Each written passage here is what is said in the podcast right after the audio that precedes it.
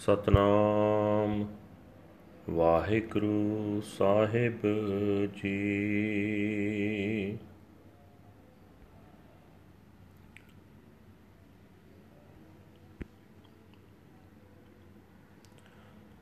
ਰਾਮ ਕਲੀ ਮਹਲਾ ਪਹਿਲਾ ਦਖਣੀ ਓੰਕਾਰ ਏਕ ਓੰਕਾਰ ਸਤਿਗੁਰ ਪ੍ਰਸਾਦ।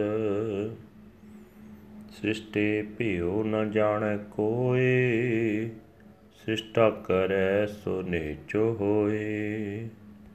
ਸ੍ਰਿਸ਼ਟੇ ਭਿਓ ਨ ਜਾਣੈ ਕੋਏ, ਸ੍ਰਿਸ਼ਟਾ ਕਰੈ ਸੋ ਨੇਚੋ ਹੋਏ।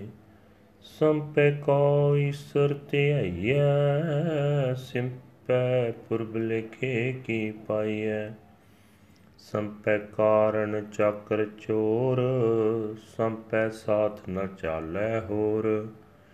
ਬਿਨ ਸਾਚੇ ਨਹੀਂ ਦਰਗਹ ਮਾਨ, ਹਰ ਰਸ ਪੀਵੈ ਛੁਟੈ ਨਿਦਾਨ। ਸ੍ਰਿਸ਼ਟੇ ਭਿਉ ਨ ਜਾਣੈ ਕੋਇ, ਸ੍ਰਿਸ਼ਟਾ ਕਰੈ ਸੋ ਨੀਚੋ ਹੋਏ ਸੰਪੈ ਕੌਣ ਈਸ਼ਰ ਧਿਆਈਐ, ਸੰਪੈ ਪੂਰਬ ਲਿਖੇ ਕੀ ਪਾਈਐ। ਸੰਪੈ ਕਾਰਨ ਚਾਕਰ ਚੋਰ, ਸੰਪੈ ਸਾਥ ਨ ਚਾਲੈ ਹੋਰ।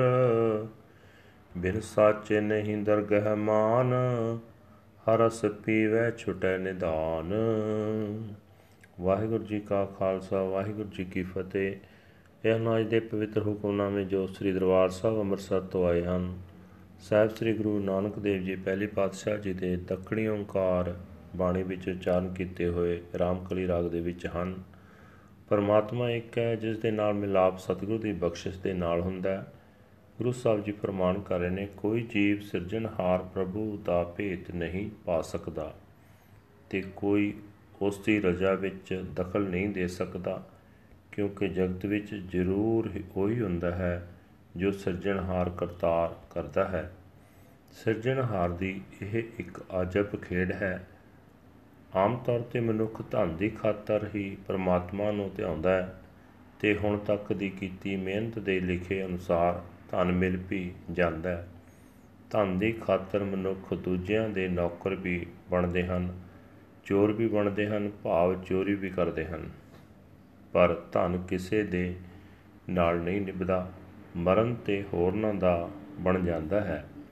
ਸਦਾ ਇੱਥੇ ਰਹਿਣ ਵਾਲਾ ਗੋਪਾਲ ਦੇ ਨਾਮ ਤੋਂ ਬਿਨਾ ਉਸ ਦੀ ਹਜ਼ੂਰੀ ਵਿੱਚ ਆਦਰ ਨਹੀਂ ਮਿਲਦਾ ਜੋ ਮਨੁੱਖ ਪਰਮਾਤਮਾ ਦੇ ਨਾਮ ਦਾ ਰਸ ਪੀਂਦਾ ਉਹ ਸੰਪੈ ਧਨ ਦੇ ਮੋਹ ਤੋਂ ਅੰਤ ਨੂੰ ਬਚ ਜਾਂਦਾ ਹੈ ਵਾਹਿਗੁਰੂ ਜੀ ਕਾ ਖਾਲਸਾ ਵਾਹਿਗੁਰੂ ਜੀ ਕੀ ਫਤਿਹ This is today's Hukamnama from Sri Darbar Sahib Amritsar uttered by our first Guru, Guru Nanak Dev Ji under heading Ramkali First, Dakkani Onkar.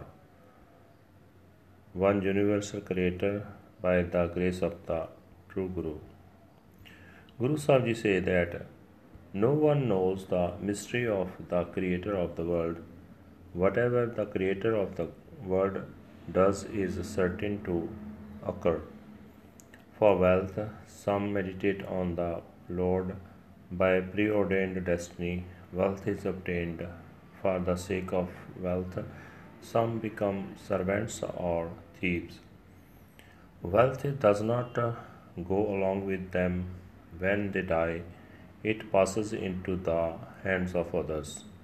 Without truth, honor is not obtained in the court of the Lord.